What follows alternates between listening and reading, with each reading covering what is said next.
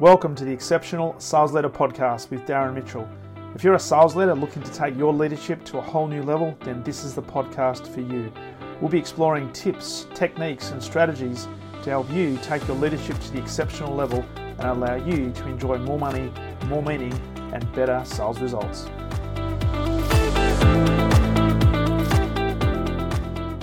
You have some challenges around saying the word no? Hello, Darren Mitchell here, and welcome back to another episode of the Exceptional Sales Leader Podcast. Can't say no. That's the topic for today's discussion because it's uh, it's really really topical right now because I've just come off running a workshop and one of my clients had uh, well had some courage actually to share with with me, but also share with the group that we're running this workshop for uh, around his capacity right now to uh, not be able to say no. In fact, it's causing him some grief and it's causing him a level of overwhelm to the point where, as a leader within the business that he's working, it's requiring him to now work a lot more hours than he should be, and certainly a lot more hours than is expected to be from his team from his team managers or his, his business, to the point where it's causing some grave concern. And he shared with me in the con, in the context of the of the conversation today that he's got a real challenge with saying no. He's just taking more and more on. Now, now one thing to be really clear here, we're not talking about somebody who is just your everyday typical yes person that just says yes to everything. It's it's not like that at all because this person is really well respected, has a team that actually loves them uh, and is getting some great results. But he's recognized through the session we had today that there's some habits creeping in where he has this capacity now right right now not to be able to say no. And it's causing him some concern because he's finding he's working uh, a lot longer hours and he's not therefore delegating a lot of things that he probably should be. And so we talked about why this is the case because one of the things he was sharing was he's he's really really successful in terms of what he does for his clients and a team is very successful but he just can't help himself because he, it's it's almost like there's a fear of missing out for him because when clients approach him, when others approach him, he doesn't want to be able to say no because he thinks that if he says no, he won't necessarily get another opportunity to work with this particular client. And so right now, he's taking on as much work as he possibly can, thinking that somehow, by some strike of uh, some miracle that's going to come from the heavens, perhaps, he's going to be able to make it up as he goes, or it'll just work itself out as it goes or he's justifying that you know what it's part of the role and I've just, I've just got to say yes because that's the expectation of the business. And look it doesn't have to be like this because what he's feeling right now is a is a sense of overwhelm. And what's starting to creep in is a he's not delegating enough that he should be. And b the performance or his attention to detail is now starting to be impacted because he's taking on so much and he's only got so much time available to him in a day and in a week in order to be able to do things. But he still has this challenge around uh, not being able to say say no. So what we realise is he's actually formed a habit, and this is a habit that's been conditioned in him, uh, well, for for a long, long time. And I won't go into the details as to how that particularly how that particular habit has formed, but suffice to say, there's been a habit that's been that's been created. And one of the key things in relation to this habit is there's a mindset mindset shift that he knows he needs to make. But he's also now recognizing that the conversation that he's having with himself is not the type of conversation that will be conducive to being able to change that habit. So he's making excuses for himself or trying to justify why it's okay to not say no, why it's okay to continue to accept work and just to continue to say yes. But it's actually wearing him out, and it's going to wear his his uh, he's going to wear his team out as well because as he takes more and more responsibility on, and as he takes more and more work on, this is just going to be adding to the burden of his team, and it's not sustainable. So he said, "I need, I need some help in order to, uh, in order to change this, to make some, make some change and put some, some things in, in, in place that will help create a brand new habit." And so what we talked about was, first of all, when it comes to the conversation you're having with yourself, the, the first and foremost is don't beat yourself up about it, right? So you, it's very easy for us to look at the negative and to look at this as a bad thing. But we have to look at the positive side. So I said, look at what you're doing well and pick the good out of that. So look at what you're doing really well. The ch- chances are you're actually delivering some results because you've developed some consistency.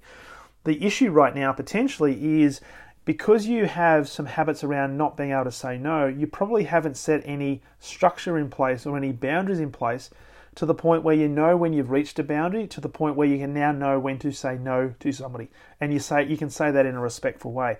So the first the first key is don't beat yourself up, right? Don't say oh, I don't have time to make this decision, or I don't have time to plan my priorities, or plan my tasks, or plan my day, because that's simply a decision. And I said, well, the first the first thing we need to understand and need to learn is, hey, it's not about being too busy, it's not about being overwhelmed. It simply matters matters that it's not right now a priority because we were talking about, well, I'd love to change the habit, but I just don't now have time to be able to think about how do I sift through and start prioritizing all of these. And I said, well, first and foremost, the self talk is a really critical one, and that's where we started with the mindset and therefore the self talk. And I said, well, don't don't have that conversation with yourself saying that I don't have time or I'm too busy. Simply say to yourself and recognize that right now it is not a priority, and it's as simple as that. And that's one of the greatest pieces of advice I've ever been given when it comes to uh, uh, things and, and being busy uh, or trying to change some things but not necessarily changing it. So potentially suffering from a period of, of procrastination. So don't beat yourself up about it and say oh, i wish i could have done that but i haven't and this is the excuse and blah blah. Take all the excuses away and simply say simply right now making this change is not a priority and it's as simple as that now, when I said that, his eyes lit up and said, My God, that's all I need to do. It's not a priority. And now I feel a lot better. I said, Great. Now, what we have to think about is what sort of structure can you put in place and what sort of boundaries can we put in place in order for you to then feel more confident being able to have a conversation with somebody when somebody asks you to do something. Instead of automatically taking it on, you can now step forward and say no, right? Because you've now thought about what is the alternative because I said everything we're doing we're doing is a strategy and everything we're doing is a habit that's been formed. And this habit has been formed over a long period of time. Sometimes it's a short period of time, depending on your propensity to develop habits uh, and depending on the type of thing that you're developing a habit around. But essentially, there's a number of habits that are formed. So, in order to break that, there is a process to go through, and there are six key steps to be able to go through to form a new habit or to break down a bad habit. And the first step is pretty much recognizing that I've got a habit right now that I want to break.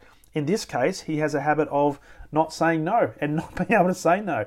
So he wants to be able to deal with that and change it and be able to say no. So right now, it's about recognizing that I have a bad habit. And the second part is making a decision that this is something that I want to change.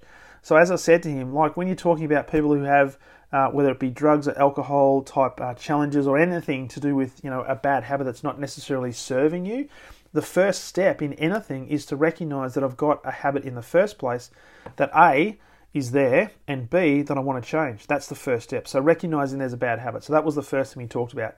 The second thing was we need to identify well what is the need that this habit has been formed to support. So what is the what is the gain that I'm getting through developing this habit and therefore uh, implementing this habit. There has to be a need that it's going to be that it's going to be done. So what is it? What is this satisfying so that uh, I keep developing this habit and I keep enacting this habit? So I said, well, what what is it for you? So you you take on a stack of stuff and you don't say no right now. So what is that serving you? He said, well, I just want more opportunity. I'm fearful potentially of missing out in terms of opportunity, and I'm fearful that if I say no to certain clients, then potentially they won't come back to me and asked me to do do projects for them in the into the future. And I said, well, is that real thinking? Is that possibility, or could we have a conversation and actually share with a potential client where you're at in terms of your current workload, and could you set some expectations or even plant some seeds to potentially look at how you can bring this particular customer or this client on in two months' time or in three months' time, depending on your workload. And you said, Well, absolutely, I can do that, but I haven't been able to do that yet. And I said, Great. So now let's think about what is the need. Well, the need is right now that it's it's for you. It's I don't want to miss out on a potential opportunity. So that's the need. The next part is the next step is identify what the trigger is. So what is the trigger? Well, the trigger for him is as soon as a new client or a potential client reaches out to him, that's the trigger. That's the trigger for him to say yes, absolutely. It's an automatic yes. So it's almost like a synesthesia. A client asks, he says yes. Doesn't even have to think about it. There's no qualification. He just takes it on board. So that's the trigger.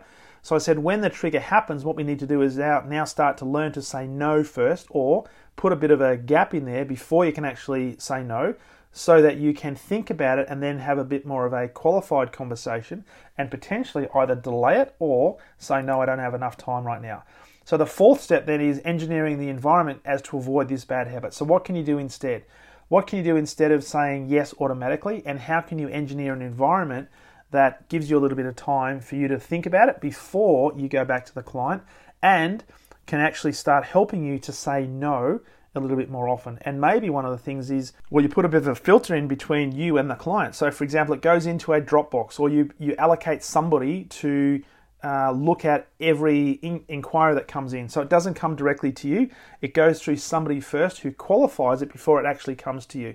That is actually engineering a new environment, and you're doing something different in the strategy, which enables you to not do your same strategy or your same habit. And all of a sudden, it changes it. So, how can you then replace that bad habit, which is the next step, with a good habit? Well, maybe it is putting in place that person or that, that Dropbox to be a, a filter before you actually say yes. Or it may well be what process or what structure can I put in place to look at this inquiry and then make a judgment call and then go back to that client and then say no or have a conversation about where you can actually fit them in to the schedule. And then the final part of this around habit is to give yourself some reward for enacting this good habit, this new habit, but also put in place some punishment for if you go back to the old ways of doing things. So these were six steps we took him through, and for him, it was a, a bit of a, a bit of an eye opener for him.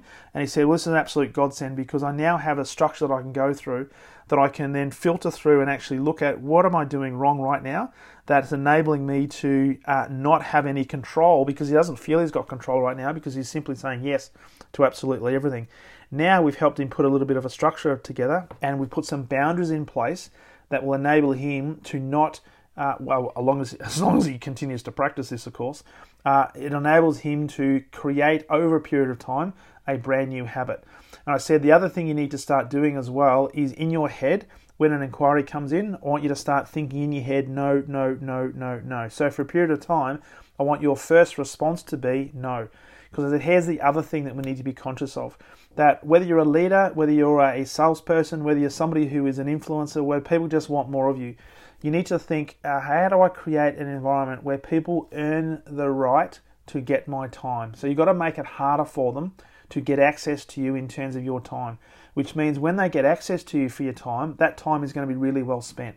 Because I said the other thing to consider then is as well as when you're sitting in front of a client, when you're sitting in a meeting with people, think about the actual cost to that meeting uh, that's being incurred by either the client or you as an organization for that particular meeting to come through. Now, if you can tangibly identify what that number is, it makes it really, really clear in terms of where you need to be placing your focus and it makes your meetings, for example, a lot more productive. So I'm really looking forward to seeing what uh, this particular client does over the next, say, 30 days because I've given him a task to focus on this activity and really focusing on developing this new habit over the next 30 days because I'm really, really thrilled to see what sort of progress he's going to make.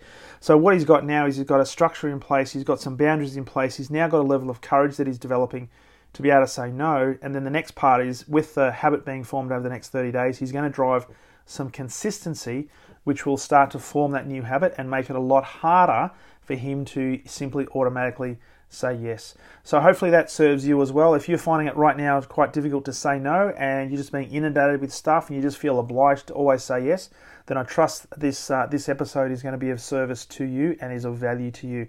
And a quick reminder that if uh, if you'd like to take your sales leadership to the exceptional level and help your team in the process drive some sustainable results that also become replicable, and enable you to develop more meaning as a sales leader, but also certainly a bucket load more money in terms of your pocket, then I'd love to work with you one on one. Simply go to my calendar and let's have a call. Jump on to leadwithdarren.com and I look forward to having a conversation with you.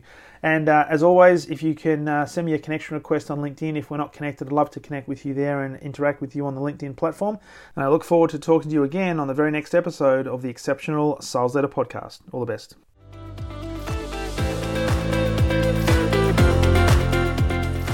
Thank you for listening to the Exceptional Sales Leader podcast. I trust the information in this episode has been helpful in your journey towards becoming exceptional.